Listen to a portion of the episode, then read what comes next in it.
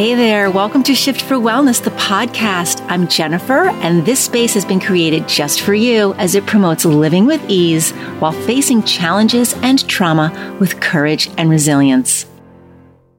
Food fuels the body, it comforts the soul, it triggers emotions. Food is woven into the fabric of our ancestry and has very deep roots into who we are and how we live our lives. Food is the center of our celebrations and our comfort in times of grief. I've come to this miraculous realization with the help of many brilliant doctors, nurses, nutritionists, and practitioners, but none more transformational than the help of Ayurvedic total health coach Yvette Desai. Growing up with an Irish mother and a Scotch and German father, white flour, sugar, and dairy were the basic staples of our diet at home, as I believe it was for most households across America. During the 1970s, we ate what we thought at the time was a healthy diet, like margarine instead of butter. The dots that were never connected for my family were the ones that would have saved most of us from recurrent hypoglycemic episodes and migraines throughout most of our lives, which we just accepted as a part of our everyday as just something we experience. My mom, who's suffered all of her life from migraines, was always of the belief to just accept and don't question. I'm often blamed for analyzing everything, for going too deep, for questioning too much. At 53, that's not a switch I can turn off so easily, nor is it one that I intend to. Inquiry is what drives me. I wonder, I question, I analyze. I always want to know why. What's the cause of that? It's how I'm wired and I'm unapologetic about it. I was never satisfied with just fixing an issue. I wanted to get to the root of the problem to prevent it from occurring again. That's a lesson from my dad that was instilled in me very early on. I like to be out and about, having a good time like everybody else, and I so desperately wanted to be like everyone else who could go about their day and just enjoy themselves without having to wonder and worry about if their body was going to give out and start shaking and shut down right in front of everybody. I could no longer tolerate the sudden drops in my blood sugar levels that brought me down quicker than I could say, pass the sugar. I sought out the help of a nutritionist at the Schachter Center for Complementary Medicine in Suffern, New York. And with a quick glance at my food journal, she asked me about the healthy fats that were missing from my diet. Innocently, I asked her, What are healthy fats? And she told me olives, avocados, watermelon, nuts, seeds, oils, fish, coconut flakes, chia seeds. And of course, there's more, but these ones were a game changer for me and my diet and my lifestyle. I immediately added these foods to my diet and was on cloud nine. I felt like I had the answer to all of life's questions. Healthy fats were the missing piece to my puzzle. They were the answer to the ancestral programming in my body and the myth I was telling myself for way too long about this is just my makeup and something that I have to deal with. You're not going to like what I have to say right now from the start, so I'm encouraging you to try your best to stay open and receptive because today we're talking about food. And I have had enough conversations about food with people to know that the topic of food is like politics, religion, and money. You don't go there. Food is very controversial. Don't challenge a person about what they put into their body and what they feed their family because you will tick them off. People do not like to be challenged about what they eat. Trust me, because I'm one of those people. And since this isn't a conversation per se, I'm diving right in because this podcast is all about wellness and food, my friends, is at the heart of your well being sleepless nights, anxiety, bloating, irritability, monkey mind, concentration, focus and attention, clarity, joint pain, sex drive, allergies, pretty much all things circle right back to the foods we eat. And there's a good chance I just lost the majority of my listeners, but if you're still hanging around, I want to tell you about how I kicked and screamed and pouted and cursed over a simple invitation to a spring cleanse. It wasn't something I had to do. No one was forcing me to do anything. This spring cleanse was a part of a required course I was taking for my 300 hour yoga teacher training certification. And the course was called Understanding Your Unique Lifestyle and Nutritional Blueprint for Optimal Energy. The teacher was the lovely Yvette Desai, an integrative yoga health and habits coach. She's also an author and yoga teacher. And I knew Yvette as a member of our yoga teacher community group. And I was excited to have her lead me through class, but I wasn't excited about the topic at all. I had been so angry around the idea of taking this course weeks before it was to take place. I was complaining about it to my friends and to Steve and to anyone else who would listen. I could feel the anger rise up inside me as I spoke about it. I couldn't understand why my eating habits had to be challenged as a part of my certification process as a learner, a perpetual learner, an active, enthusiastic learner, an all in learner. I couldn't take this course and not do the cleanse. My personality type is to be all in if I'm going to participate in something. So the very fact that I'd have to take this course meant that I knew I was going to challenge myself to do the cleanse and challenging my diet really pissed me off. Who the hell wants to cleanse? Not me. I have spent years trying to perfect my eating habits, researching and trying out foods that would best sustain and heal my body throughout the day. Remember, I was on the journey to solve the hypoglycemic issues. By the way, I sought out Western doctors and was not diagnosed with hypoglycemia or diabetes, which I thought I may be. As a kid and young adult, I, like most of my Anglo American family, suffered from hypoglycemic episodes, which resulted in the shakes if I didn't eat on time or if I went too long without a meal. Ask anyone in my family and they will tell you where they have their emergency food stashed. Glove compartments, purses, desk drawers, backpacks, coolers, gym bags. We are never more than a hand's reach away from food. That's not normal. But crashes would come so quickly, getting to a restaurant or back home to eat was not an option for me. Food had to be consumed immediately, or I was calling someone to pick me up. Be it a blessing or a curse, everyone in my family has a high metabolism. And because our diet consists, or in my case, consisted of white flour and refined white sugar, the drop in our blood sugar levels could take us right down to the ground at any moment.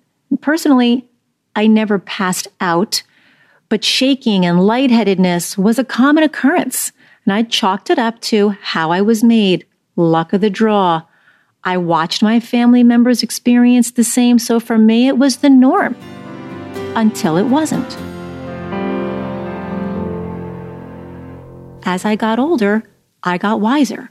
After my journey through cancer, I reevaluated everything I ate and put on my body.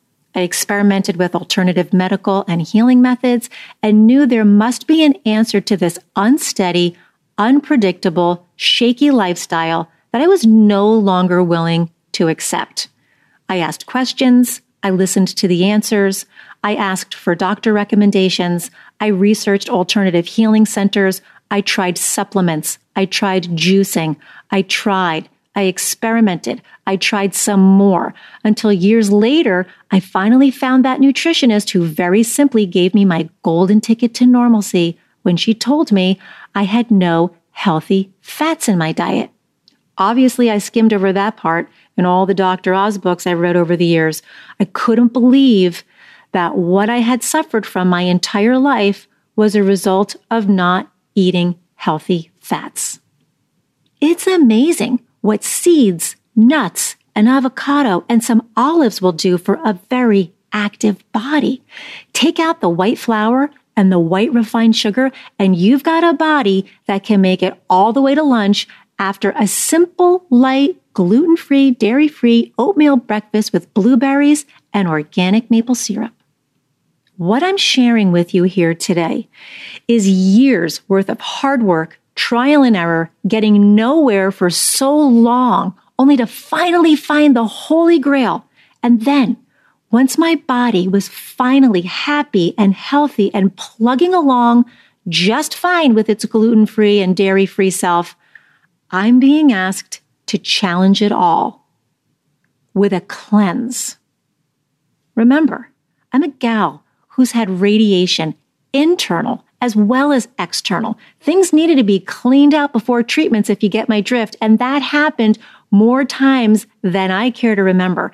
This body has been cleansed enough for a lifetime. I'd even done a liver cleanse once by drinking olive oil and Epsom salts as a natural way to detox and clean up my digestive system, all under the care of a medical doctor. I had cleansed enough to know that cleansing for me was not pleasant. At one point, I was really enjoying my time working with an alternative nurse practitioner until she recommended a caffeine enema cleanse and that was the end of her. The word cleanse brings me right back to those awful feelings of being so incredibly drained and depleted. The little kid in me was huffing and puffing and pouting with my arms folded across my chest, feet planted. I wasn't budging. Didn't my yoga teachers know the timing was awful? The week before Easter, you want people to cleanse on Easter and on spring break? I wasn't doing it. I'd show up for class, but I wasn't cleansing. And as if Easter wasn't enough, the second week of the cleanse fell during the week all of the students were returning to in person learning for the first time in a year. Cleansing during that time would not be doing anyone any good. I had major concerns about my energy levels. I saw myself depleted and hungry. I foresaw weakness in my body that sent me home from school early with Steve having to pick me up. I saw hours on the toilet and my body going through really uncomfortable, violent reactions to this quote, Ayurvedic spring cleanse, whatever that was supposed to be. What you eat is the single most influential component of how you operate throughout your entire day. It's what nourishes all of the organs inside of you. It affects your nervous system, your mood, and your every ability to function properly. How do I know this? From experience. Like everything else I share with you here, I live, I learn, I practice, I share, and this spring, I did it. I did the freaking cleanse.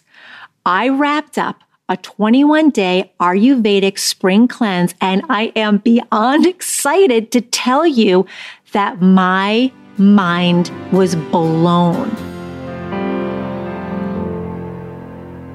Ayurveda is the sister science to yoga. It's a seasonal way of eating intended to work symbiotically with nature. Ayurveda wants us to cleanse twice a year, once in the spring and again in the fall. I can only speak to the spring cleanse, which I insist on calling a spring awakening rather than a cleanse. And here's why. After kicking and screaming my way into this process, I jumped right in and committed. It wasn't easy, but after I did my shopping on a Saturday, spent all day Sunday cooking and preparing meals for the next two weeks, I committed to making the next 21 days happen preparation on Sunday is what kept me on the straight and narrow because if I'm not prepared with my food on Sunday, I can plan on eating like crap and feeling like garbage for the week. The good news here is that I was not alone. I walked this journey knowing Yvette was by my side to cheer me on and answer any questions or concerns I would have along the way. With the help of total health coach Yvette Desai and her recipes and Kate O'Donnell's Everyday Ayurveda cookbook, I had two weeks of meals, snacks, and smoothies all ready to go just from one day of cooking. Not once while I was cooking did I have the slightest notion that I was about to be transformed in a way I never thought possible. Day one of the cleanse was uneventful. I was constantly full and satisfied. And I want to call attention to the fact that we had a family wake to attend to on that first day of the cleanse. And I was pleasantly surprised to find myself full and satiated throughout the night. I popped into my car when it was time for dinner and I ate the kitchari dinner I packed and then went back to spend time with my family. I was very committed to this cleanse for the next three weeks. At no point was I hungry, nor did I crave any foods, and that was really surprising to me. Ayurvedic meals consist of all six tastes sweet, sour, salt, pungent, bitter, and astringent. And because each meal has all these tastes, I found that cravings weren't an issue. What was an issue were the thoughts and emotions that came up for me often. You already know anger and being challenged was the first, and control was the second. The idea behind the cleanse is self study. Thoughts and emotions bubble to the surface and beg to be dealt with. Control was one of those feelings. The Sanskrit word for self study in yoga is svadhyaya, and it's a part of the Yoga Sutras and has the potential to deepen our yoga practice way beyond the mat. So while I was making choices to eat a certain way, I was experiencing conflicting thoughts that began to bubble up like, the crunch of a grilled cheese would be so great right now. Why can Steve eat whatever he wants? His stomach is like a furnace, just burning up all the bagels and cold cuts he stuffs into it. I can eat a grilled cheese if I want. Maybe I will. I'll show this cleanse. I can eat whatever I want. But I didn't want to give in to this inner dialogue. I wanted to prove to myself that I was able to take control of the situation. I was making intentional choices to eat a certain way to allow more thoughts and emotions to surface so I could learn all I needed to about myself, my lifestyle, and my eating habits. Ultimately, I fought through the controlling thoughts I was having and worked them in my favor. I changed the language to, yes, I am in control and I'm controlling what goes in because what goes in feels good. What goes in is healing, and I want healing. Over the weeks, I discovered that I love texture in my food. Once I made and tasted my first chia seed pudding, I said goodbye to my beloved Cozy Shack rice pudding without a care or regret. I learned it wasn't about the sweetness of the pudding, but the texture of the rice that I craved. That was a big surprise to me. The chia seeds did that for me in a much more sustainable way. I learned the initial anger I had over the very idea of a cleanse challenged my control. And I didn't like that. I got curious about that anger and laughed with it instead, realizing it's not about control, but the choices that determine my outcome. And I'm guessing when you hear the word cleanse, like me, you want to run in the other direction. I can think of plenty of things I'd rather do than a cleanse, like swim with sharks, bungee jump from the world's tallest bridge, or even skydive without a parachute, I would do anything rather than cleanse. And as I was noticing the changes in myself week by week, Steve was bringing to my attention the outward changes he was noticing. He could see a calm that I walked around with each day. He could see the stillness in my mind as I spoke and prepared for each day ahead. He could see an energetic shift over the course of three weeks that was noticeable enough for him to mention. I have come to love this Ayurvedic way of eating. It makes all the cells in my body sing. I've learned to open up even more than I do to let in new ideas and ways of living. Now I'm excited for you to meet Yvette. She will be a guest on next week's show. And in her book, Relaunch Your Life Force, she tells us that we need to accept the fact that there are things we are feeding our bodies that are not nourishing us physically, emotionally, and spiritually, and realize that they're poisoning us. If we're going to be healthy, we have to get up, wake up, be aware of, and move and nourish our bodies.